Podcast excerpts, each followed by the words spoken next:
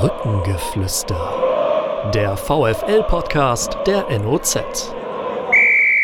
Brückengeflüster in Corona-Zeiten. Der NOZ-Podcast zum Thema VfL Osnabrück hat es nicht leicht bei der Besetzung und bei der Themenfindung. Eigentlich wollten wir natürlich an diesem Dienstag Ausblick geben auf das Spiel gegen Darmstadt 98. Doch wie es aussieht, wird die Partie nicht stattfinden können. Ein Großteil der VfL-Spieler, 19 ins insgesamt, befinden sich in Quarantäne, angeordnet vom Gesundheitsamt, vom gemeinsamen Gesundheitsdienstes der Stadt und des Landkreises Osnabrück. Wir sprechen deshalb über dieses Thema. Äh, es ist Dienstagnachmittag, 15 17 Uhr. Wir wissen zu diesem Zeitpunkt der Aufzeichnung noch nicht, ob das Spiel tatsächlich abgesagt worden ist. Wahrscheinlich fällt diese Entscheidung erst im Laufe des Mittwochs. Aber ich glaube, man kann so viel sagen, Benny, wir können davon ausgehen, dass das so ist. Und ich stelle euch und Ihnen da draußen jetzt mal die Runde vor. Mich unterstützt wie immer mein Kollege Benjamin Kraus und manchmal zügelt er mich auch. Dann haben wir hier Dieter Aulfes aus Bramsche, VfL-Fan seit über 50 Jahren und den sportinteressierten Hörern der Region möglicherweise bekannt aus den goldenen Basketballzeiten des TuS Bramsche. Dort hatte Dieter Olfes die Jugendarbeit lange Jahre vorangetrieben und damit auch einen wesentlichen Teil dazu beigetragen, dass der Verein in der Basketball-Bundesliga fünf Jahre lang Station machte. Tolle Zeiten waren das. Dieter, herzlich willkommen. Dass du VfL-Fan bist, weiß ich nur aus dem Treffpunkt Lila Weiß. Vielleicht stellst du dich mal mit deinem Nick dort vor. Ja, ich äh, habe dort den Nick mal halblang. Ähm, das weiß ich gar nicht mehr, wie ich dazu gekommen bin. Bin da seit ja, keine Ahnung, auch über 20 Jahren tätig, hatte erst zuerst mal einen anderen Nick. Ja, und dann begleite ich äh, den Treffpunkt schon über 20 Jahre, glaube ich. Einer der Vielschreiber, aber nicht nur in Sachen Quantität, sondern auch in Sachen Qualität ist Volker Blümel. Allwetter-Fan nennst du dich. Du bist zum zweiten Mal bei uns und beim letzten Mal, da war das auch in zeitlicher Nähe zu einem Spiel gegen Darmstadt 98. Das waren bessere Zeiten. Ja, genau. Das war vor äh, gut einem Jahr. War nach dem dritten Spieltag in der zweiten Liga und wir waren ja gerade aufgestiegen und hatten gerade ziemlich fulminant 4 zu 0 gegen Darmstadt gewonnen und waren alle noch ein bisschen geflasht, glaube ich, von dem Tag vorher.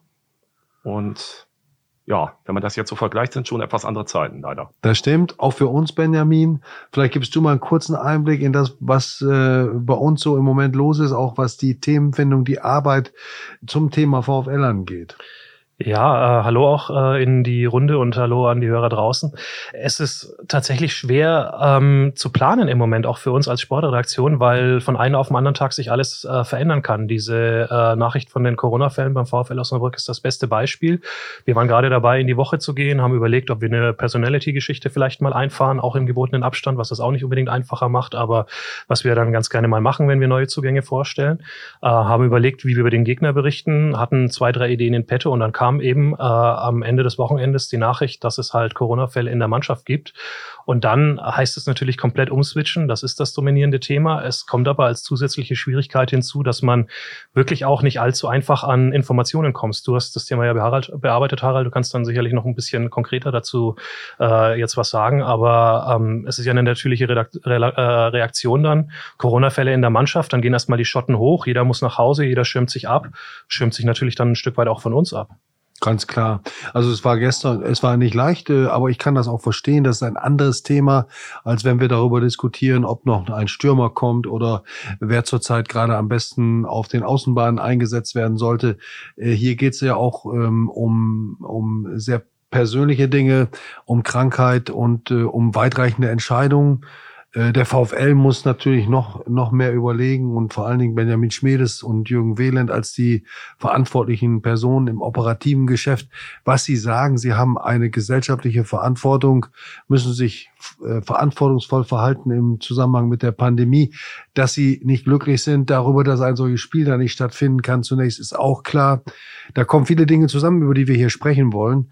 Aber äh, großes Verständnis habe ich im Übrigen oder wir alle auch dafür, dass die Namen der Spieler nicht genannt werden. Das berührt Persönlichkeitsrechte und ist nach meiner oder nach unserer Auffassung auch in diesem Zusammenhang gar nicht wichtig. Da sind zwei Spieler positiv getestet worden. Wir wissen alle, ähm, äh, dass das passieren kann in diesen Zeiten und dass man niemandem dafür ein Stigma anhängen darf und dass es ganz gut ist, wenn die Namen nicht bekannt werden. Okay, dann fangen wir mal eigentlich äh, an, vielleicht mal mit der Frage an euch beide. Dieter, du zuerst, du bist knapp der Ältere. Ähm, hast du damit gerechnet, dass sowas passiert, auch hier bei uns in Osnabrück? Oder hast du immer so eher gehofft, es passiert nicht? Ein ganz klares Ja. Ich habe äh, immer damit gerechnet. Ich war ja auch schon einer der Skeptiker beim Lockdown und als die letzte Saison ausgesetzt wurde, da war ich einer derjenigen, der auch im bei uns im Treffpunkt behauptet hat, hm, ich glaube nicht daran, dass die Saison wieder aufgenommen wird, weil äh, es so viele Hürden gibt äh, in dieser Pandemie. Ich habe damals schon daran geglaubt, dass sich mehr Spieler als nur bei Dynamo Dresden anstecken, äh, dass auch uns das treffen kann. Ich habe auch andere Gründe damals angeführt. Ich habe auch das Fanverhalten nicht so eindeutig gesehen, wie es dann letztlich doch positiv ausgegangen ist. So, dass das alles dann nicht so gekommen ist, äh, das war für mich äußerst positiv. Trotzdem im Nachhinein auch überraschend, muss ich sagen. Mhm. Und jetzt für diese Herbst-Winterzeit äh, musste man damit rechnen oder habe ich damit gerechnet, mh, dass es jetzt direkt bei uns quasi beginnt. Ja, das ist schon auch irgendwie aus heiterem Himmel. Volker, du bist äh, sehr interessiert am VfL und begleitest es jeden Tag und du hast aber auch einen sehr intensiven Background, was die Beschäftigung mit der Pandemie angeht. Das kann man deinen Einträgen im Treffpunkt entnehmen. Ähm, bist du auch davon überzeugt gewesen, dass es nicht gut gehen kann beim VfL überhaupt und dann? Naja, also ganz am Anfang zum Lockdown, als der Fußball auch aussetzte oder kurz davor schon, waren ja die ersten Fälle auch in den Profiteams. Irgendwie hatte man den Eindruck, dass der Profifußball das fast anzieht. Und dann habe ich auch gedacht, na ja, das gibt eine Wettbewerbsverzerrung, das könnte schwierig werden. Dresden war ja schon raus, äh, fühlte sich dann irgendwie, irgendwie eine Opferrolle, vielleicht sogar ganz wohl, äh, wollte Einspruch einlegen und so weiter und so fort. Und dann hat es ja doch erstaunlich gut geklappt, weil ja auch die, die ganzen Infektionszahlen auch runtergingen in ganz Deutschland. Und dann ist diese äh, Saison ja doch trotz dieser für uns als Fans nicht schönen Geisterspiele, für die Spieler sicher auch nicht schön, doch noch ganz äh, sauber und ordentlich zu Ende gebracht worden, möchte ich mal behaupten. Und für den VfL ja auch sehr positiv. Wer weiß, wie es sonst gekommen wäre, äh, muss man so ehrlich auch sagen. Gut, und dann hat sich über den Sommer ja zwar keine Normalität wirklich eingestellt, aber es wurde ja alles ein bisschen entspannter. Und jetzt mit dem Halbspiel gegen Hannover, das war einfach äh, unter den momentanen Bedingungen perfekt in jeder Beziehung. Da war ich auch zum ersten Mal wieder im Stadion. Und dann hatte man das alles so ein bisschen nach hinten geschoben. Und dann kam es ja jetzt die letzten zwei Wochen ungefähr doch wieder recht massiv oder sehr massiv in Deutschland hoch. Und dann war ja klar, dass der Fußball davon trotz aller Vorsichtsmaßnahmen nicht verschont bleibt. Und dass es uns ja zu früh erwischt, ja, äh, Zufall, Schicksal, wie man will, aber äh, hätte genauso gut ja unseren Gegner erwischen können. In Aue war ja was, wenn wir gegen die hätten spielen müssen. Oder jetzt eben die Darmstädter, wären wir genauso betroffen gewesen. Äh, bin jetzt erstmal ganz froh, dass es beim VfL ja so klingt, Zwei sind positiv getestet, haben keine Symptome, so steht es ja in der, in der Presse, sind ja auch, denke ich mal, junge und, und gesunde Menschen, die Spieler. Und äh, von daher äh, kann man ja hoffen, dass das alles recht glimpflich abgeht. Nur es bringt jetzt eben in diesen ganzen Spielbetrieb ja ein richtiges Chaos rein. Und mhm. dann ist eben auch die Frage, wie dann die Wettbewerbsfähigkeit wieder da ist. Und vor allem, wenn das jetzt so weitergehen sollte in den nächsten Wochen und dann wieder andere Teams betroffen sind, vielleicht auch unsere Gegner, gegen die wir dann spielen müssten oder Spiele nachholen müssen, darf man im Moment, glaube ich, gar nicht so weit denken. Wir hatten uns, glaube ich, alle nach Hannover gewünscht, dass es irgendwie in dem Stil weitergeht und wir waren ja nur am diskutieren, wie viele Leute dürfen da im Stadion sitzen, welche Blöcke verteilt man die, müssen die jetzt mit oder ohne Maske da sitzen. Also ich hatte ja gehofft, dass wir darüber jetzt wenigstens diskutieren, äh, was ja auch nicht wirklich Normalität ist, aber zumindest ein Stück weiter dran. Hm. Jetzt steht wieder das ganze Grundsätzliche ein bisschen mehr in Frage. Man muss ja auch dazu sagen, Aue hast du selber schon angesprochen, der VfL ist ja jetzt nicht der erste Fall. Vielleicht der erste, wo es jetzt so massiv auftritt, zumindest wenn man die Zahl der in Quarantäne geschickten Spieler als Kriterium dafür ranzieht. Wir haben aber gleichzeitig auch noch beim MSV Duisburg gerade äh, aktuell äh, Corona-Fälle, wo auch noch nicht so ganz klar ist, wie es weitergeht und auch ein Spiel bereits abgesagt worden ist. Die hätten ja jetzt an und dem Wochenende, das hinter uns liegt, in der dritten Liga eigentlich spielen sollen gegen Saarbrücken. Das hat auch nicht stattgefunden. Gucken wir aber mal auf unseren VfL. Äh, auch wieder Frage an euch beide. Wie seht ihr denn Die Tatsache, dass es den VfL genau jetzt getroffen hat, ähm, vielleicht gerade auch im Vergleich äh, zum Fall Dresden, die ja kurz vor dem Endspurt der vergangenen Saison massiv getroffen worden sind, dann längere Zeit raus waren und dann viele Spiele hintereinander machen mussten. Jetzt ist es ja relativ früh in der Saison. Könnte das sein, dass man das dann vielleicht ein bisschen besser abfangen kann? Volker, du vielleicht dann zuerst? Naja, äh, wir sind bisher noch äh, ungeschlagen in der Liga. Äh, für VfL in der zweiten Liga was Besonderes. Von daher kann man schon sagen, dass wir einen ganz guten Lauf hatten, dass Santos sich da wunderbar eingefügt hat und regelmäßig getroffen hat, rein sportlich sicher nicht der günstigste Zeitpunkt, wobei den kann es bei sowas sowieso nie geben, jetzt äh, vermessen das zu behaupten. Aber äh, wie ich eben schon sagte, der Lockdown im Frühjahr, ähm, man darf sich, habt ihr ja auch schon mal im, im Podcast mit Fans hier die, die Frage diskutiert, sagte ich ja auch eben, äh, hätten wir dann die Klasse gehalten, Fragezeichen. Ich würde ein dickes Fragezeichen dran machen. Äh, da kam es vielleicht so gesehen doch in Anführungszeichen zum rechten Zeitpunkt, wenn man das überhaupt so sagen darf. Und jetzt, ähm, ja, sportlich nicht so, aber ähm, wie siehst du es, weil es jetzt früher in der Saison ist und ja noch relativ viel vor uns liegt? Oder überwiegt diese Unsicherheit, weil man sagt, das könnte ja nur der Auftakt sein von ganz vielen Verwerfungen, die du also, gerade schon angedeutet hast? Also ich denke im Moment äh, kaum noch weiter als bis morgen. Und wenn ja niemand weiß, äh, wen es als nächstes trifft. Ich habe da selber, was die Erkrankung angeht, eigentlich persönlich kaum Angst, aber es kann eben jeder betroffen sein, dass er zwei Wochen aus dem, äh, aus dem Leben gezogen wird sozusagen. Und äh, von daher hatte ich mir die VfL-Spiele auch nur im Kalender markiert, in dem sowieso nichts drin steht, weil alle Tagungen, was ich sonst so habe an, an, an Meetings, fällt auch praktisch alles außer findet digital statt. Ja, von daher plant man von heute bis morgen. Von, von Spiel zu Spiel, würde der Sportler sagen. Äh, ja. Dieter, siehst du es ähnlich? Ja, ich sehe es ähnlich. Äh, zeitlich isoliert wäre das sicherlich nicht das Problem, wenn jetzt ein oder gar zwei Spiele mh, verschoben werden müssten sportlich natürlich ähm, nicht so glücklich nach einem guten Start und äh, jetzt raus aus, dem, aus der Trainingsarbeit. Äh, wer weiß, wie wir dann also wieder einsteigen würden. Aber insgesamt haben wir ja gerade schon angesprochen, ich als Pessimist äh, glaube nicht daran, dass das ein Einzelfall bleiben wird. Ähm, das wird auch andere Mannschaften treffen. Äh, wir stehen da wahrscheinlich am Anfang äh, wieder einer, ja, äh, weiteren Infektionswelle. Und das scheint diesmal oder wird diesmal vor dem Sport auch nicht Halt machen. Das liegt ja an vielen, an vielen Faktoren, dass das also ja, nach oben gespült wird, ob das jetzt die Testungen sind oder ähm, ja die Jahreszeit Herbst, Winter. Ähm, es wird uns nicht weiter verschonen. Also wir werden da weitere Probleme kriegen. Deshalb gut insgesamt sieht das eher schlecht aus. Interessant bis irritierend finde ich den Vergleich mit anderen Standorten. Natürlich, der Ablauf ist so, dass das örtliche Gesundheitshohamt die alleinige Entscheidungshoheit darüber hat, welche Maßnahmen getroffen werden. Und das, was hier jetzt geschehen ist, deckt sich eins zu eins mit den Vorgaben oder Empfehlungen des Robert Koch Instituts. Also Kontaktpersonen werden in einem aufwendigen Verfahren zunächst mal identifiziert und dann in einer Art detektivischen Ermittlungsarbeit wird festgestellt, ähm, welche Art von Kontakten die Kontaktpersonen zu den positiv Getesteten haben. Und danach wird dann entschieden, ist es die Kategorie zwei oder eins. Und die Kategorie eins, das steht überall nachzulesen, muss dann 14 Tage in Quarantäne ohne das Haus zu verlassen, Absonderung von anderen Menschen, die in dem Haushalt leben. Also das ist schon eine harte Situation, also strenge, strenge äh, Maßnahme. Und dann hören wir den Fall aus Aue, Benny hat es erwähnt. Die fahren, die lassen sich testen, fahren nach Hamburg, bekommen im Hotel das Ergebnis, zwei Spieler positiv. Das Gesundheitsamt dort sagt, also nicht in Hamburg, sondern zu Hause in Aue, sagt, ab zurück nach Hause und direkt in Quarantäne. Das ist dann am Samstag. Das Spiel am Sonntag wird abgesetzt. Auch erst am Sonntag relativ kurzfristig, weil dort die offizielle Erklärung der Gesundheitsbehörden abgewartet wird bei der DFL. Und dann am Dienstag nach einem Negativtest für alle, alle Spieler negativ getestet, in einem anderen Labor und durch ein anderes Labor, Trainingsbeginn. Komplett. So.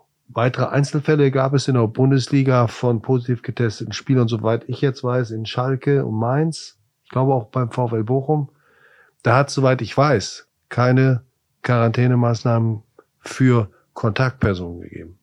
Jetzt wiederum Duisburg, Dort ist der Unterschied zum VfL eigentlich nur der, dass nach den Berichten der Medienkollegen dort der MSV Duisburg noch nicht weiß, wann er wieder das Training aufnehmen kann. Die sind in Quarantäne und es gibt auf der Website des MSV auch wieder Bilder von den Spielern, die zu Hause auf dem Ergometer sitzen oder äh, Handeln stemmen oder so. Also die signalisieren, wir trainieren zu Hause. Aber wie lange? Das ist ungewiss. Da ist es, glaube ich, sogar die ganze Mannschaft. Aber das kann ich jetzt auch nur unter Vorwelt sagen. Ich will damit eigentlich nur auf das, auf die Frage hinaus, die uns ja auch außerhalb des Fußballs, viele Menschen zumindest, beschäftigt. Wie kommen wir mit diesen unterschiedlichen Auslegungen, Interpretationen und so weiter klar? Volker, du bist Wissenschaftler, da muss ich dich jetzt mal um eine klare Antwort bitten. er schluckt. Weitreichend, ja. Ähm. Ja, äh, du weißt aber, was ich, worauf ich hinaus will. Ja, ich glaube, in der Diskussion, die wir gerade heute haben, um diese Reisebeschränkungen in Deutschland, wird es ja schon deutlich, dass wir einen ganz schwierigen Spagat haben. Einerseits aus lokal, regional angepassten Lösungen mit stärkerem oder geringerem Infektionsgeschehen und andererseits dem Wunsch nach Einheitlichkeit landes- und vor allem auch bundesweit und dass wir im Moment einen Flickenteppich kriegen und irgendwie auf relativ theoretischen Ebenen reden, weil es geht ja auch nicht primär um den, oder jedenfalls nicht vom Wesen dieses Wertes her, dieser Sieben-Tage-Inzidenz, um eine Infektionsrisiko, sondern darum, dass die Gesundheitsämter das noch personell im Griff behalten können.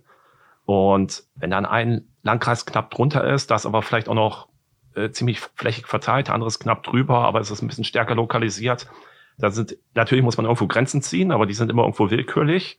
Und jetzt wird's gerade quasi deutschlandweit gerade alles ein bisschen schwieriger.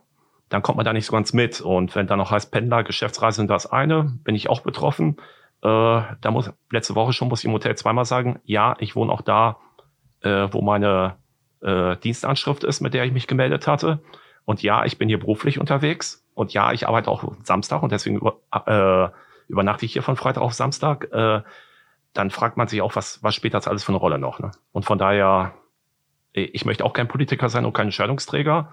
Äh, auch wenn ich damit vielen sehr kritisch umgehe, verstehe ich auch, dass das die Thematik sehr neu ist und sehr dynamisch im Moment.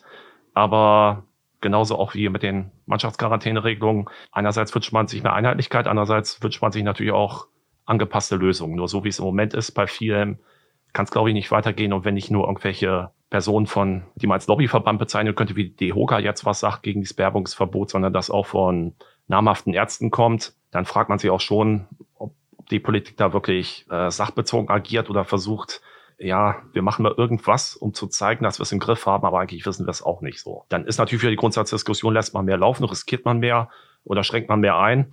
Und da ist dann ehrlich gesagt auch die Bevölkerung gespalten. Danke, Volker Blümel, langjähriger VfL-Fan, Biologe. Ähm, und Dieter Olfes hat als hat in seiner langen beruflichen Laufbahn beim Landkreis Osnabrück im Jugendamt gearbeitet. Er kennt also eine Behörde, er war Sozialarbeiter oder er ist Sozialarbeiter, denn das bleibt man sein Leben lang, nicht? Hm, richtig. Genau. Ähm, du kennst nun das Innenleben einer Behörde und wir reden jetzt von einer Behörde im besten Sinn, die äh, darauf gepolt ist, korrekte, nachvollziehbare Entscheidungen zu treffen. Du weißt wahrscheinlich auch, unter welchem Stress die Kollegen dort, äh, deine Kollegen vom Landkreis im Gesundheitsdienst oder auch bei der Stadt in den letzten Monaten gestanden haben, jetzt auch am, speziell am Wochenende mit dem Vorfall in dem Altenheim in Bad Essen. Kannst du uns mal so ein bisschen versuchen, deine Sicht der Dinge mit deinem Spezialwissen aus deiner beruflichen, deiner beruflicher Zeit äh, zu sagen? Ja, absolut. Der Stress ist enorm. Ähm, ich bin ja jetzt äh, im Rentenalter seit zwei, drei Jahren. Äh, und es sind alle ehemaligen Mitarbeiter angesprochen worden, ob wir nicht äh, wieder einsteigen wollen, weil der Landkreis sucht 40 bis 50 Mitarbeiter äh, zur Nachverfolgung der Infektionsketten. Äh, und ich weiß das von Kolleginnen und Kollegen, ähm, die in dem Rahmen arbeiten, dass sie also äh, einen zwölf Stunden, 14 Stunden Tag haben, dass die abends um acht, neun Uhr noch im Büro sitzen äh, und Kontakte nachverfolgen. Ich habe das sogar ähm, persönlich äh, erleben müssen, weil ich ähm, ja auf einer Ebene da äh, tätig war und bin angerufen worden von der Kollegin abends um 21 Uhr. Die saß noch im Büro. Das ist also ein riesiger Stress. Und äh, ja, das ist aber die Arbeit an der Basis. Äh, das ist, wie Volker gerade sagte, äh, für mich das, was vor Ort passiert. Aber das Problem ist die Übersichtlichkeit. Äh, wir haben jetzt über ein halbes Jahr Zeit gehabt, ähm, dass man also sich vorbereiten kann auf das, was jetzt gerade passiert und was auch noch kommt. Äh, und ich glaube, es ist tatsächlich so, die Bevölkerung ist nicht sicher genug in, in ihrem klaren Denken und ihrem Bewusstsein. Äh, was heißt das jetzt? Wie sollen wir uns verhalten? Was ist erlaubt? Was ist nicht erlaubt? Warum ist es für den erlaubt und für mich nicht? Äh, das sind genau die Probleme. Ähm, und so, das kann an der Basis natürlich nicht aufgeholt werden. Da stehen die Kolleginnen und Kollegen unter Druck und Stress. Ne? Äh, oben, da müsste eine deutliche, klare Übersicht äh, hergestellt werden.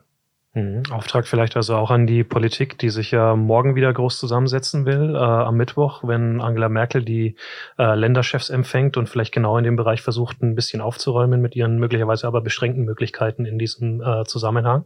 Also die Politik ist das eine. Danke für eure beiden äh, von jeweiligen Perspektive sehr spannenden äh, Einblicke. Wenn wir versuchen, jetzt wieder auf den Profifußball zurückzuholen, dann ähm, liegt es vielleicht auch an uns, genau zu beobachten und zu vergleichen, was passiert jetzt eigentlich zum Beispiel in Duisburg mit der un sicheren Quarantänelänge. Ähm, wenn ich äh, das beim VfL sehe, scheint es ja relativ klar zu sein. Kategorie 1, 14 Tage Quarantäne für genug Leute. Also heißt, die Jungs sind auf jeden Fall raus bis ähm, Mittwoch nach dem Spiel. Ähm, was ja auch jeder eigentlich erfährt, der, ähm, also ich kenne jetzt gerade einen aktuellen Fall aus einer Grundschule von Leuten aus meinem Bekanntenkreis. Da ist ein Schüler positiv gewesen und alle, die mit ihm in der Klasse saßen, sind auch 14 Tage Quarantäne zu Hause raus. Keine Diskussion. Jetzt gibt es natürlich die äh, nächsten Wissenschaftler, die sagen, diese 14 Tage sind möglicherweise auch ein bisschen überholt. Da könnte man dann auch nochmal irgendwie überlegen. Ähm, was aber im Profifußball ja dann vielleicht schon eine Rolle spielt. Also kann man dann die Leute wieder zurückholen, wenn man sie zweimal äh, negativ testet oder muss man diese 14 Tage durchziehen? Und vor allem sinkt ja das Verständnis, äh, Volker, wenn das jetzt in einem Standort so gehandelt wird und am anderen, wie zum Beispiel im Osnabrück, anders. Also man zieht es dann gnadenlos durch.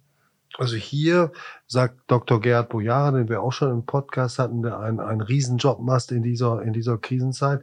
Ganz klar, diese 14 Tage sind für ihn unumstößlich. Unverhandelbar auch. Auch, Unverhandelbar. auch mit, äh, äh, mit negativen Corona-Tests. Ich denke, er muss sich an die Vorgaben halten. Eine andere Chance hat er gar nicht als ausführende Behörde. Und alles andere wird hier auf äh, fachlicher und zum Teil auch politischer Ebene diskutiert. Und da kam auch die Vorschläge auch von Herrn Drosten, der gesagt hat, ich kann mir vorstellen, das auf fünf bis sieben Tage zu verkürzen, wobei das irgendwie auch fachlich als absolute Schmerzgrenze oder so ähnlich bezeichnete. Gut, aber die ich denke, die Entscheidung liegt woanders. Klar. Nur da ist natürlich auch die Frage, warum wird es hier konsequent gehandhabt, was ich in keinster Weise jetzt kritisieren kann und will, äh, wenn es woanders man meint, dass es anders geht. Hm. Es ist ja nicht, wie gesagt, nicht die eine Wahrheit. Es ist ja alles nur ein gewisser Sicherheitspuffer ist da mal drin. Könnte ich immer sagen, wir gehen lieber auf Nummer sicher. Nur dann sind wir wieder bei der Wettbewerbsgleichheit irgendwo, wenn wenn es an anderen Standorten wirklich anders läuft. Ja, die Frage ist ja, äh, ob die Entscheidungen unterschiedlich getroffen werden. Da, das ist ja die Frage. Hier in Osnabrück äh, weiß ich nicht, ob eine zweite Testung der, der Beteiligten schon äh, öffentlich oder äh, bekannt ist wenn ich weiß, dass in Aue bei einer zweiten Testung dann alle negativ getestet wurden, ähm, gut, dann weiß ich nicht, dann fallen die natürlich aus der Kategorie 1 raus. Wenn die zusammen im Bus nach Hause gefahren sind, waren sie deutlich Kategorie 1. Dann wird eine zweite Testung vorgenommen, dann scheinen sie wieder oder sind sie offensichtlich negativ. Ich weiß nicht, wie das dann jetzt hier in Osnabrück ist, wenn das passiert. Ob dann Herr Dr. Bojara sagt, nee, wir müssen uns weiter dran halten, denn es lag eine positive äh, Testung vor und wir müssen diese 14 Tage einhalten. Oder ob das, ja, das ist dann die Frage, die auch die Leute von außen und uns als Fans auch verunsichert. Hm. Da wird es so gehandhabt, hier wird es so gehandhabt. Ne? Da müsste man auch, und das würde dann für den Fußball auch gelten, auch eine klare einheitliche Lösung haben. Hm. Wobei die könnte wiederum nur für den, von den Verbänden beziehungsweise von der DFL kommen und die hält sich da komplett raus. Die, die hält sich ja auch raus aus, zu Recht meine ich, aus der Entscheidung, äh, wie viel Zuschauer dürfen ins Stadion. Die DFL hat nur ein, ein Hygienekonzept erarbeitet, in dem Richtlinien und Empfehlungen stehen. Ob das so umgesetzt wird, entscheidet immer die lokale Gesundheitsbehörde vor Ort. Und ich glaube, dass das auch richtig ist, denn äh, das ist dann die, die Expertenmeinung, die zutage tritt und die vor Ort ähm, niederschlägt. Ich will nochmal trotzdem zurückkommen oder nicht trotzdem nur auf den VfL und die Situation, die jetzt bevorsteht. Also die, gehen wir davon aus, 17 Spieler, die Kontaktperson 1 sind, plus zwei positiv getestete haben jetzt bis zum 21. Oktober Homeoffice. Was das im Fußball bedeutet, kann man sich in etwa ausmalen. Und das ist nicht zu vergleichen mit der Zeit des Lockdowns, denn da sind die ja noch laufen gegangen und konnten was machen. Die dürfen, wenn ich das richtig verstanden habe, Dieter, äh, die dürfen ja jetzt das Haus eigentlich nicht verlassen, nur für dringende Arztbesuche. So verstehe ich es aus, ja. ja. Auch, ja. So. Also, dass man da, ähm, ich weiß nicht, also Benny, du, du spielst aktiv, bei mir ist es äh, 150 Jahre her, aber da könnten wir uns ja nicht mal fit halten zu Hause, oder? Mit den Möglichkeiten.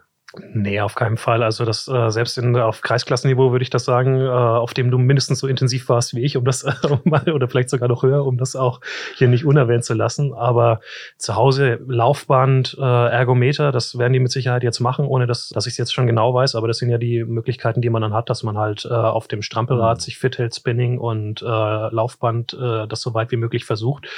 Das heißt, man hält vielleicht so ein bisschen so eine Grundausdauer, aber es geht ja um fußballspezifische Bewegungen. Es geht irgendwann auch um Taktik, um das Einstudieren von Spielzügen. Das ist jetzt alles nicht möglich. Und äh, wenn man jetzt auf, ja, mal davon ausgeht, dass Darmstadt abgesagt wird, was ja wirklich nur noch Formsache ist, und dann mal aufs Heidenheim-Spiel guckt, vielleicht dann auch direkt die Frage an euch alle Fußballexperten hier in der Runde. Sollte man denn als VfL dann drauf drängen, dass man dieses Spiel vielleicht auch noch absagt? Ähm, Gerade auch mit Blick wieder auf den Fall Dresden. Die haben ja auch sich eine Woche Trainingszeit erbeten dann noch, bevor sie wieder in die Punktrunde Runde eingestiegen sind, um genau diesen fußballspezifischen Wettbewerbsnachteil, den man halt durch eine Quarantäne hat, zumindest einigermaßen wieder auffangen zu können. Sollte das der VfL auch anstreben, eurer Meinung nach? Ja gut, die Frage müsstet ihr Marco Grote stellen und, und seinem Team. Die sind die Profis, äh, aber ist ja eigentlich alles schon gesagt worden. Äh, die Jungs können sich zu Hause fit halten, wenn sie denn nicht wirklich aktiv krank sind. Aber das ganze Mannschaftstraining, das Training am Ball, die, die Taktik, äh, auch letztere lässt sich, glaube ich, nur ganz ansatzweise irgendwie digital vermitteln. Da hat man schnell Wettbewerbsnachteil. Und wenn es dann vielleicht sogar irgendwann auf, auf englische Wochen rausläuft, äh, danach dann, dann umso mehr, äh, wenn die, die Eingespieltheit und die, die Wettkampfpraxis, die, und vielleicht auch die Fitness nicht, nicht ganz so da ist wegen so einer Pause.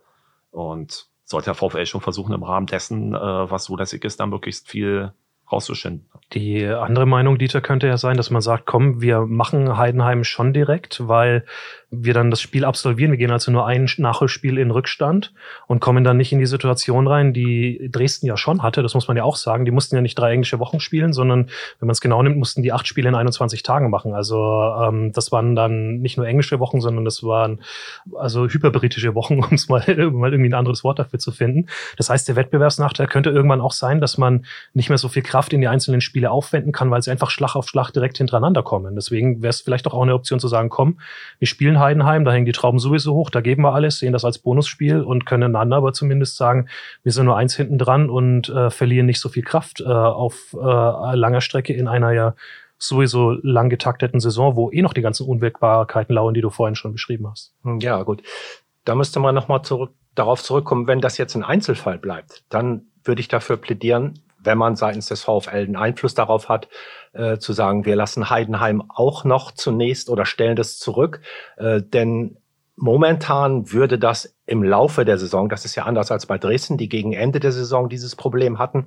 Wir sind am Beginn der Saison und da würden Wochentagstermine noch, ja, reichlich zur Verfügung stehen. Das wäre noch nicht das Problem. Es würde sich ja nur mh, mm, problematisieren, wenn weitere Ausfälle gerade auch für unseren Verein, für den VfL, äh, kommen würden und dann man in diese Bedrohlie kommt. Gut, und das muss ja nicht nur den VfL betreffen, also die Ausfälle müssen ja nicht beim VfL sein, das kann ja, wie gesagt, bei Gegnern auftreten, mit denen wir dann zu tun haben. Äh, und dann gibt es Ausfälle. Momentan würde ich dafür plädieren, wenn überhaupt ein Einfluss der, seitens des VfL äh, es den gibt, dass wir Heidenheim auch noch verschieben würden. Denn äh, aus dem Nulltraining heraus drei Tage später dann gegen, gegen Heidenheim zu spielen, man hat ja, muss ja auch noch, äh, das ist ein Auswärtsspiel, man muss anfahren, man genau. hat also überhaupt gar keine Möglichkeit, ja. vorher zu trainieren. Es ist, es ist der, der Mittwoch, der 21. Oktober wäre der 14. Tag der Quarantäne. Man könnte also Donnerstag und äh, Freitag trainieren und am Samstag würde man dann zu dem Spiel in Heidenheim fahren, das am Sonntag stattfindet. Also wenn das, äh, da kann man möglicherweise die Punkte besser gleich dort äh, hinschicken. Also um es jetzt mal ein bisschen salopp zu sagen, das ist ein Wettbewerbsnachteil, den man sich auch mit Blick auf diese ja, ich will es jetzt nicht die Lex Dresden nennen, aber es hat ja für Dynamo diese auch äh, sportlich nachvollziehbare Entscheidung gegeben, dass sie eine Woche mehr Trainingsanpassung hatten. Wobei, wie gesagt, die Frage ist, ob sie es im Nachhinein nicht vielleicht, gut, im Nachhinein kann man immer sagen, äh, hätte, hätte Fahrradkette, ne? Aber diese Nummer, dass sie so viele Spiele hintereinander machen mussten, war, glaube ich, schon auch ein Grund dafür mit, dass Dresden mhm. letztlich mit ins Gras beißen musste. Auf dem Weg ist Uerdingen mal bis in den UEFA Cup gekommen und hat die äh, größte Frequenz an Bundesligaspielen in einer kurzen Zeit aller Zeiten gemacht. Also das, das ist Spekulation genauso genau. wie auch, aber da können wir trefflich drüber debattieren, wäre der VfL drin geblieben ohne den Lockdown. Mhm. Ähm, aber Benny, ich glaube, du hast jetzt noch äh, jemanden in petto für uns. Genau, wir können mal versuchen, äh, einen Telefonjoker zuzuschalten, der aus zwei Gründen interessant ist. Nämlich einerseits als VfL-Fan, wie äh, unsere Gäste auch hier in der Runde schon. Andererseits aber auch, weil er selber äh, aus erster Hand über äh, Corona berichten kann, weil er die Krankheit überwunden hat. Ja, hallo? Benjamin Kraus, Neue Osnabrücker Zeitung Sportredaktion am Telefon. Spreche ich mit Matthias Hohenbrink. Ja, genau, das ist richtig.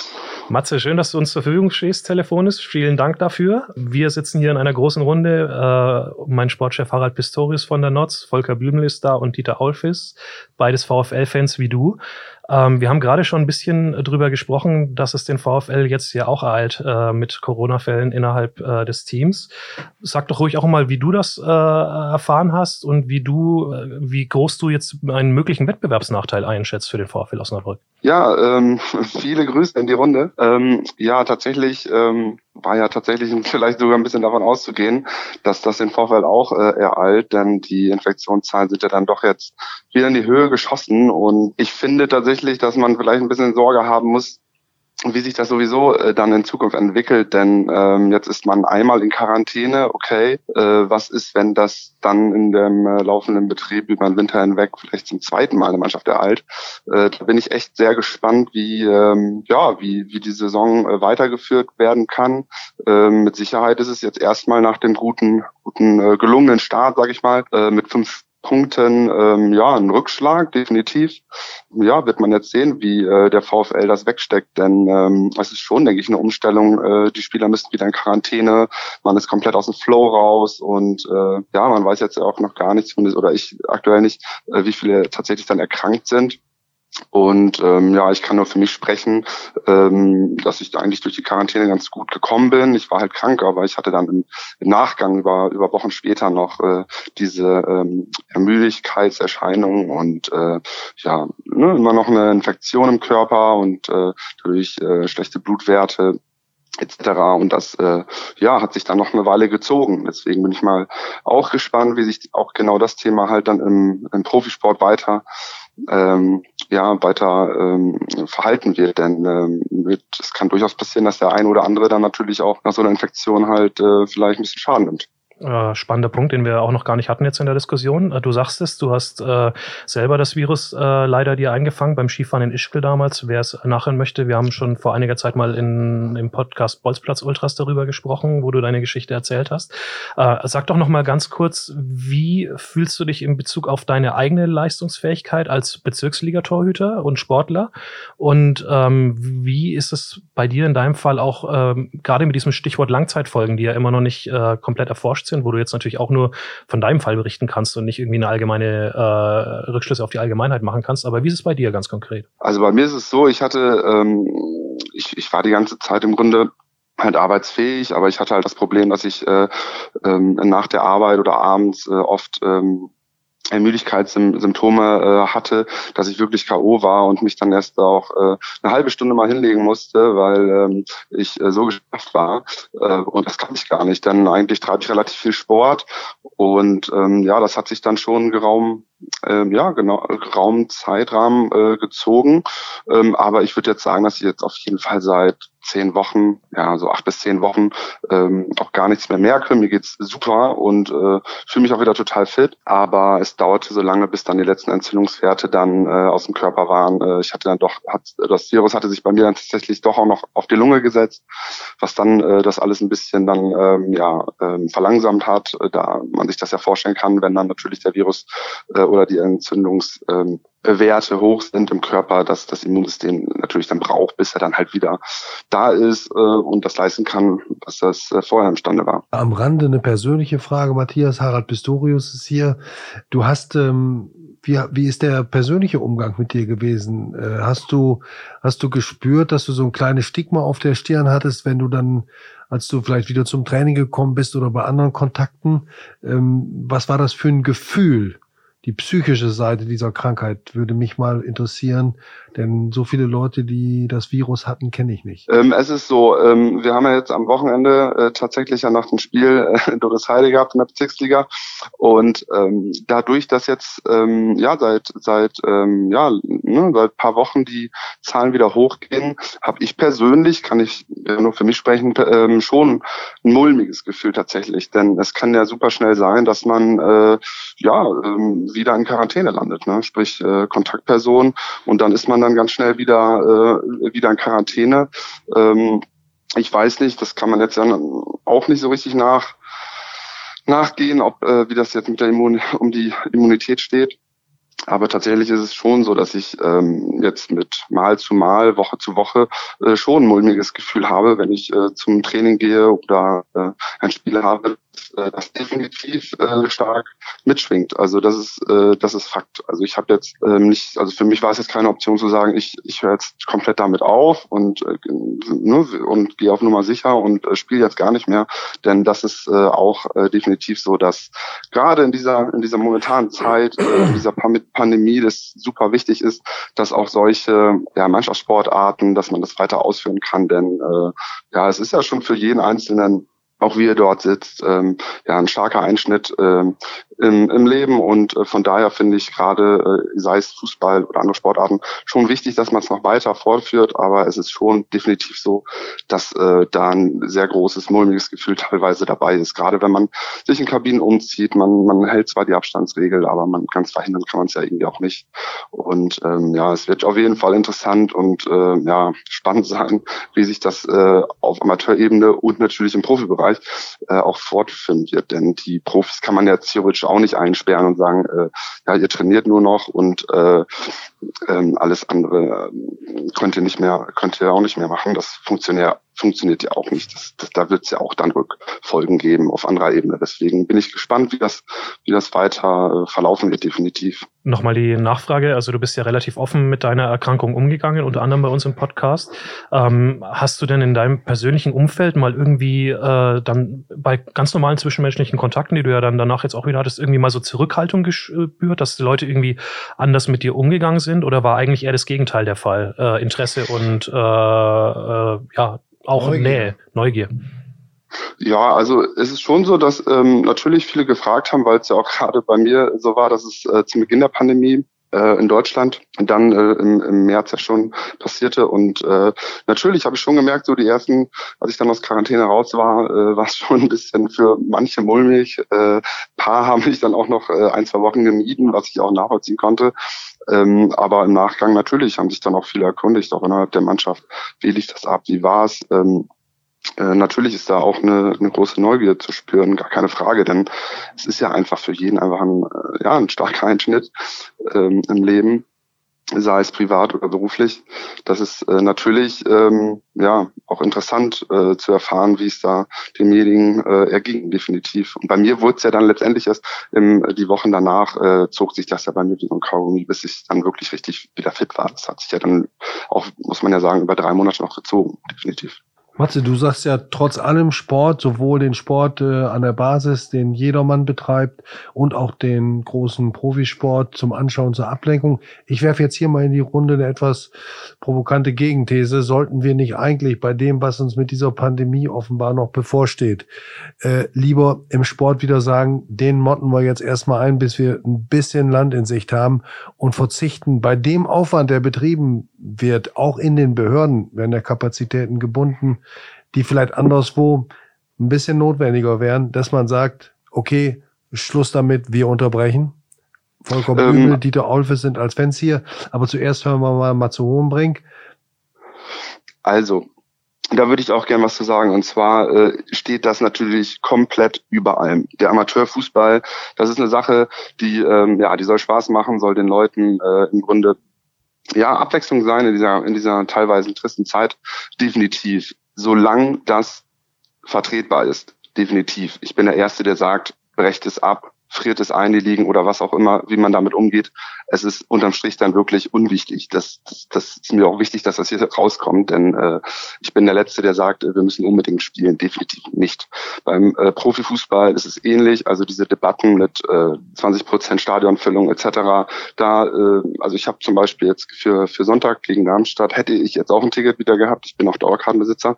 Ähm, ich wäre auch ähm, hingegangen, allerdings äh, bin ich der Erste, der sagt, komm, dann macht es wieder dicht, äh, spielt ohne Fans, wenn es dann weitergehen sollte oder auch noch ja, ähm, möglich ist zu spielen, dann macht es wieder so.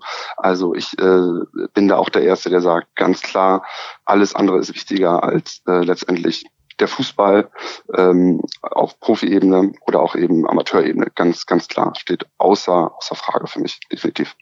Matze, du kannst gerne noch äh, bei uns bleiben und zuhören. Ähm, du bist gerade ein bisschen im Urlaub, das überlassen wir dir. Aber jetzt wollen wir natürlich hören, was Dieter Aulfes und Volker Blümel, die beiden VfL-Fans, bekannt aus dem Treffpunkt Lila Weiß, halblang, mal halblang und Allwetter-Fan, dazu zu mhm. sagen haben. Und ich, wie ich meinen Kollegen und Freund Benny kenne, hat er sicher auch eine eigene Meinung dazu. Dieter. Das Problem ist, wo zieht man die Grenze? Das ist für mich das Problem. Äh, Im Profisport, im Amateursport lässt man 3200 Zuschauer äh, auf die Bremer Brücke. Äh, wie verteilt man die? Ich habe, ich war gegen Hannover auch da. Ähm, ich muss sagen, es war mir ein bisschen zu eng von den Zuschauern her. Hätte mir eine etwas andere Aufteilung gewünscht und sei es dann, wenn dann weniger Zuschauer gekommen wären. Ähm, das ist die eine Seite von außen, aber als aktiver wo zieht man da die Grenze?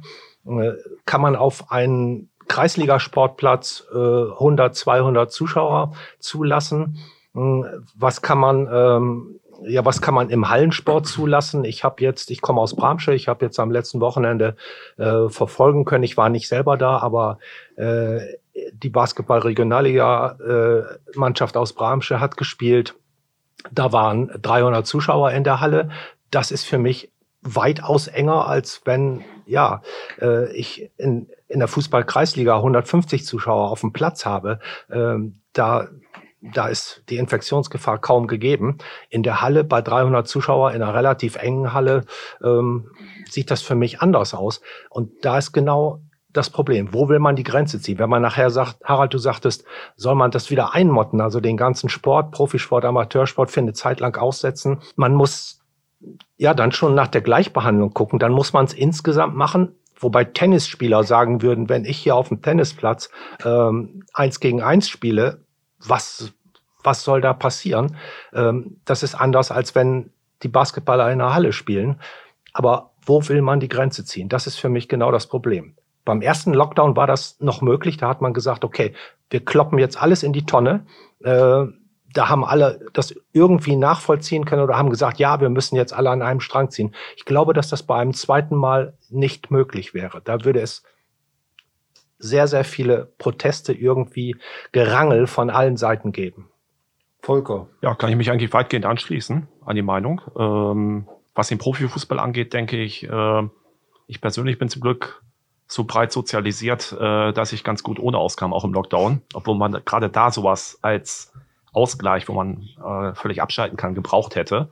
Nichtsdestotrotz äh, waren die, äh, die Spiele, auch die Auswärtsspiele und das Pokalspiel, was wir dann von der Fanabteilung auch in Gemeinschaft beim OSC in einem großen Raum mit äh, korrekten Abständen geguckt haben, schon wieder ein wirkliches Gemeinschaftserlebnis, weil man die Leute, wenn auch mit Abstandsregeln, überhaupt mal wieder gesehen hat. Und das an der Bremer Brücke war noch was völlig anderes. Ich fand es auch erst so gefühlt etwas eng, dann aber auch gedacht, ja, man ist überhaupt nicht mehr gewohnt, dass man mehr als 20 Menschen in seiner Nähe sieht. Das war, glaube ich, sehr, viel das Gefühl. Und was auf den Bildern rauf, rauskam, wenn die Leute stehen und man filmt drauf, sieht das auch immer enger aus, als wenn sie sitzen. Obwohl auch die Frage ist, äh, wo ist dann der Unterschied? Also fürs Virus. Nichtsdestotrotz äh, würde ich mir auch wünschen, dass man da vielleicht dann nicht nur vorrangig auf die Wirtschaftlichkeit guckt, obwohl ich das sehr gut verstehen kann, dass der VfL da seine Notwendigkeiten hat, sondern die Leute dann auf alle Seiten verteilt. Dann bleiben auch die Schlangen an den Toiletten und äh, Catering-Ständen aus, wenn man da auch in der Ostkurve sich mit dem Kissen auf die Stufen hockt oder auch steht in abmarkierten Bereichen. Ich denke, die Disziplin ist wirklich da. Da sollte man den Fans auch mal vertrauen. Und gerade die etwas, Anführungszeichen, härteren Fans sind ja die, äh, die jetzt am vernünftigsten agiert haben äh, in der ganzen Zeit und, und das mitmachen. Ähm, da sollte man nicht in solche Ultras gegen Sitzplatzfans Klischees äh, zurückfallen. Auf keinen Fall. Die Fans ähm, haben, sind von daher fast die Gewinner dieser auch des ersten Lockdowns gewesen. Denn man muss mal daran denken, dass es Politiker gab, die Schreckensszenarien entworfen haben, dass Fans sich äh, vor den Stadien zusammenfinden, um da Randale ja, ja. zu machen, zu protestieren. Gut, es gab die Szenen in Dresden nach dem äh, letzten Saisonspiel. Das war sicherlich nicht, das war sicherlich ein bisschen kontraproduktiv, aber insgesamt haben die Fans sich vorbildlich verhalten und ich bin mir ganz sicher, wenn man die Stehränge freigeben würde und äh, es in die, vielleicht sogar in die Verantwortung der Fans legen würde, der organisierten Fans, dass das äh, funktionieren würde. Also ich möchte auch keine Vorteile verbreiten, aber ich glaube, wenn man diese Szenarien sieht und man hätte auf einen Verein tippen sollen, wäre Dresden wahrscheinlich oben dabei gewesen bei den ersten Tipps. Mhm. Äh, ist, ist glaube ich, einfach so. Ja. Aber von daher glaube ich, das war für viele Leute auch äh, unheimlich wichtig, hat mir auch unheimlich viel gegeben, da wieder im Stadion zu sein. War, war einfach ein tolles Erlebnis, war sportlich auch toll, war ja Niedersachsen-Derby äh, das erste seit Jahrzehnten. Ich habe die Daten gar nicht im Kopf, so lange bin ich noch nicht dabei weil wir zuletzt gegen Hannover zu Hause gewonnen haben. Äh, von daher dachte man, ja, jetzt geht's wieder los und jetzt kommt da wieder so dieser Schlag in die Magengrube irgendwo. Mhm. Äh, ansonsten, was den Amateursport angeht, glaube ich, es war damals sehr klug im Lockdown, so sehr ich auch einzelne Maßnahmen kritisiere, dass ich auch damals Medizin hingestellt habe und gesagt habe, sperrt die Leute nicht zu Hause ein, weil es gab ja durchaus Politiker, die äh, äh die, die wollten die Ausgang sperren, haben danach geschrien geradezu. Das äh, hätte ich auch persönlich äh, nicht wirklich aushalten können, glaube ich. Also man konnte ja immer noch alleine draußen äh, laufen gehen, Rennrad fahren gehen, was auch immer. Aber jetzt nach diesem ganzen, dieser Entsozialisierung dieser äh, erzwungenen, ist, äh, sind so Mannschaftssport äh, äh, einfach irgendwo unverzichtbar. Und wir, wir kicken auch jeden Montag von der Fanabteilung ohne jegliches Niveau, aber man sieht sich einfach. Natürlich ist da immer dieses Grundrisiko dabei, aber es werden ja auch die, die Daten korrekt erfasst ähm, von den Anwesenden.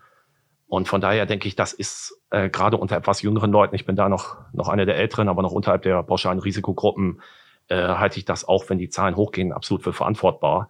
Muss einfach, jeder muss in seiner Verantwortung sein. Und da bin ich auch ganz strikt, dass ich gegenüber älteren Leuten äh, wirklich mehr als die äh, Abstandsregeln, die, die gefordert sind, anwende. Da wirklich ganz vorsichtig bin und äh, laufend irgendwelchen 70- oder 80-Jährigen sage, ja, wir haben uns immer die Hand gegeben, aber bei euch lasse ich das jetzt. Aber umgekehrt wenn die jüngeren Leute sich dann äh, maßvoll treffen, wie das eben beim Mannschaftssport ist, das ist dann auch nichts anderes, als wenn man zu zehnt ohne Abstand am Tisch in einer, in einer Kneipe sitzen darf. Äh, da ist die Gefahr eher noch höher und das lässt man auch wieder zu, weil sonst äh, sozial und auch wirtschaftlich äh, noch viel mehr kaputt gehen würde in diesem Land. Und von daher sollten wir da auch ein bisschen Maß halten und, und gerade jetzt im Winter auch Mannschaftssport auch drinnen halte ich dann äh, für unverzichtbar für, für den ganzen Zusammenhalt und für die Psyche der Menschen. Also um nur über den Fußball zu sprechen, wäre meine Meinung auf jeden Fall, und da gebe ich auch zu, dass ich meine Meinung im Laufe der Zeit geändert habe. Meine Meinung wäre jetzt das reine Spiel, egal ob in der Bundesliga oder in der Kreisklasse, so lange wie möglich aufrechtzuerhalten, auf jeden Fall.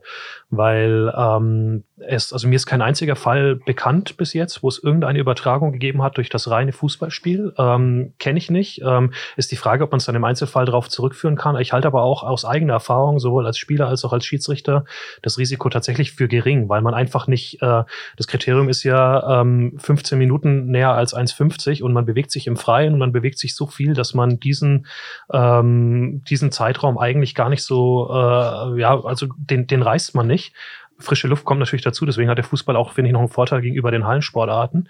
Ich sehe eher woanders ein Problem. Und genau deswegen macht man ja auf der VfL-Tribüne diese ganzen Abstandsmaßnahmen. Ich sehe vor allem im Amateurfußball das Problem, dass nach dem Spiel alle zusammenkommen, dann halt nicht mehr so richtig auf Abstandsregeln geachtet wird, weil dann einfach irgendwie 20, 30 Leute in einem total engen Raum beim Bierkasten rumsitzen. Das habe ich jetzt äh, nicht nur bei meinem eigenen Verein gesehen, sondern auch äh, bei anderen Spielen, wo ich jetzt unterwegs war da wird dann halt nicht mehr auf die Abstandsregeln geachtet, sondern da ist alles so ein bisschen gefühlt wie früher. Ich finde, da müsste, das könnte mir vielleicht auch äh, Matze Hohenbrink gleich nochmal zustimmen, da müsste eine erhöhte Sensibilität rein. Ich weiß nicht, wie ihr das in Glandorf äh, handelt. Ich glaube, dass das das massive Problem ist, dass sich, glaube ich, sogar noch verstärken wird, weil jetzt die Temperaturen sinken und dieses Get-Together in der dritten Halbzeit sich in, auf Innenräume verlagern wird, wo äh, dann einfach der Luftaustausch noch geringer ist und dann eben halt äh, Infektionsketten entstehen können meine Meinung. Matze, ich weiß nicht, wie du es siehst. Ja, also ähm, das unterstreiche ich äh, komplett. Also ähm, bei uns in Dunlop ist es so, natürlich äh, haben wir unseren äh, Hygienefahrplan, der wird auch äh, strikt eingehalten. Wir ähm, versuchen uns auch über mehrere Kabinen zu verteilen, damit man das äh, natürlich ähm, entzerrt. Aber letztendlich, hast du vollkommen recht, ist es immer dann äh, letztendlich ein Problem, denn ähm, jetzt, wenn es äh, in den November reingeht, äh, und in den Winter, dann äh, ist es definitiv so. Äh, viele äh, halten sich auch nicht mehr gern in, in irgendwelchen Restaurants oder, oder Bars auf. Dann äh, die gehen halt noch zum Sport und sagen sich, ja komm, dann äh, trinke ich danach noch mal zwei, drei Flaschen Bierchen und dann geht's halt für mich nach Hause, äh, was ja auch mehr als nachvollziehbar ist und für so einen Mannschaftssport auf Amateurebene auch wie ich finde, sehr wichtig. Aber natürlich ist es, ähm, ist es Fluch und Segen zugleich, denn äh, ja, wenn man es macht, äh, die Gefahr ist halt einfach groß. Ne? Und ähm, ich weiß nicht, ich habe Freunde in, in Köln, da ist es halt tatsächlich so, dass äh, die bis heute nicht da duschen, wenn die, wenn die, wenn die ähm, wenn die Training haben oder ein Spiel haben. Also die fahren quasi ungezogen zum Training und danach wieder nach Hause. Und ich denke, das ist nun wirklich das, was äh, ja, da kann da stimme ich dir zu, da bin ich mir auch relativ sicher oder würde das so einschätzen, dass man sich da weniger ansteckt natürlich. Aber diese Gefahr nach dem, nach dem Training, nach dem Spiel, man sitzt zusammen, ich merke das ja selber, ich habe da eine hohe Sensibilität. Ähm, ich sage da auch immer wieder, Leute, ne, das macht ja keiner mit Absicht, aber man ist dann halt so in diesem, in diesem Ding dann so drin und äh, ja, es ist ja auch manchmal schön, wenn man halt äh, auch mal Stunden findet, wo man nicht an diesen Virus denkt. Aber letztendlich äh, ist es schon so, äh, dass, äh, dass das eine Gefahr ist. Also bei uns in Landorf wird gut eingehalten. Die Leute versuchen auch dann auf Abstand zu gehen. Natürlich, auch bei den Auswärtsspielen, wo ich war, habe ich das ehrlich, ehrlich gesagt auf unserer Ebene bislang nur vorbildlich vorgefunden. Also die Zuschauer haben penibel auf Abstand und das war wirklich sehr, sehr gut, wie ich finde. Ähm, aber gut, ne, das ist halt die große Frage, inwiefern man das äh, überdenken muss, definitiv. Ja. Okay, die Zeit ist äh, auch bei diesem schweren Thema galoppiert. Ähm, äh, dennoch will ich nicht, nicht das berühmte Schlusswort sprechen. Äh, Volker Blümel, Dieter Olves, ohne mich zu bedanken bei euch beiden, aber auch um zu fragen, ob euch noch irgendwas Wichtiges auf der Seele brennt, das ihr noch loswerden könnt. Dann äh, ist jetzt die letzte Chance dazu. Den Stallpass nehmt ihr offenbar nicht auf. Benny, wir beide haben genug geredet. Oder Dieter, ist, Dieter hat noch was. Nein, ich, ich, alles andere schreiben wir wieder im TP, ne? da geht's dann wieder hoch, ja, ja. Allwetter-Fan. Wichtig ist, dass alle gesund bleiben. Ich glaube, da können wir uns alle drauf einigen. Ja, ja, genau. Genau. Wir, ich hatte heute noch eine Sprachnachricht von Thorsten Pisker, das ist einer der Organisatoren der wunderbaren Nacht des Sports oder der Leo Awards, dieser Gala, bei der die besten Sportler der Region ausgezeichnet werden und sich die, nennen wir es jetzt mal ein bisschen altmodisch, die Sportfamilie äh, trifft und feiert. Äh, die Veranstaltung wird logischerweise in der, in der Art, wie wir sie kennen, nicht stattfinden können. Im Alando Palais ist es ja immer gewesen oder zuletzt gewesen. Und äh, seine Sprachnachricht äh, endete mit den Worten, bleib gesund und lass uns zusammen hoffen, dass dieser Spuk gerade für uns Sportler bald vorbei ist. Das wäre mein Schlusswort. Ähm, ich wünsche euch allen hier im Studio, aber vor allen Dingen auch den Leuten draußen, bleibt gesund. Lasst euch den Spaß am Sport nicht nehmen, wie auch immer, aber denkt daran, wir kämpfen alle zusammen gegen eine Pandemie. Das ist eine Herausforderung, die wir so noch nicht hatten. Da müssen wir auch alles geben, genau wie früher auf dem Platz, Benny. Und in dem Sinne freue ich mich jetzt schon auf den nächsten Podcast. Thema Gäste, alles offen. Wer mal hier dabei sein möchte im Studio oder zugeschaltet werden möchte als VfL-Fan, schreibt bitte eine E-Mail an sport.noz.de oder er ruft uns an. Wir können das alles möglich machen und würden uns auch über inhaltliche Resonanz auf diesen Podcast freuen. Es ist kein Thema, bei dem man den Fußball euphorisch auslebt, aber ich denke, wir haben keine Alternative dazu. Wir müssen uns solchen Themen stellen und das tun wir auch dann mit allen Konsequenzen. Vielen Dank, Volker Blümel, Dieter Olfes, Benjamin Kraus. Und wir verabschieden uns natürlich bei unserem Telefonshow. Komm mal zu Hohenbrink, wünschen ihm noch einen schönen Urlaub und alles Gute. Danke, dass du dabei warst. Mein Name ist Harald Pistorius. Das war's.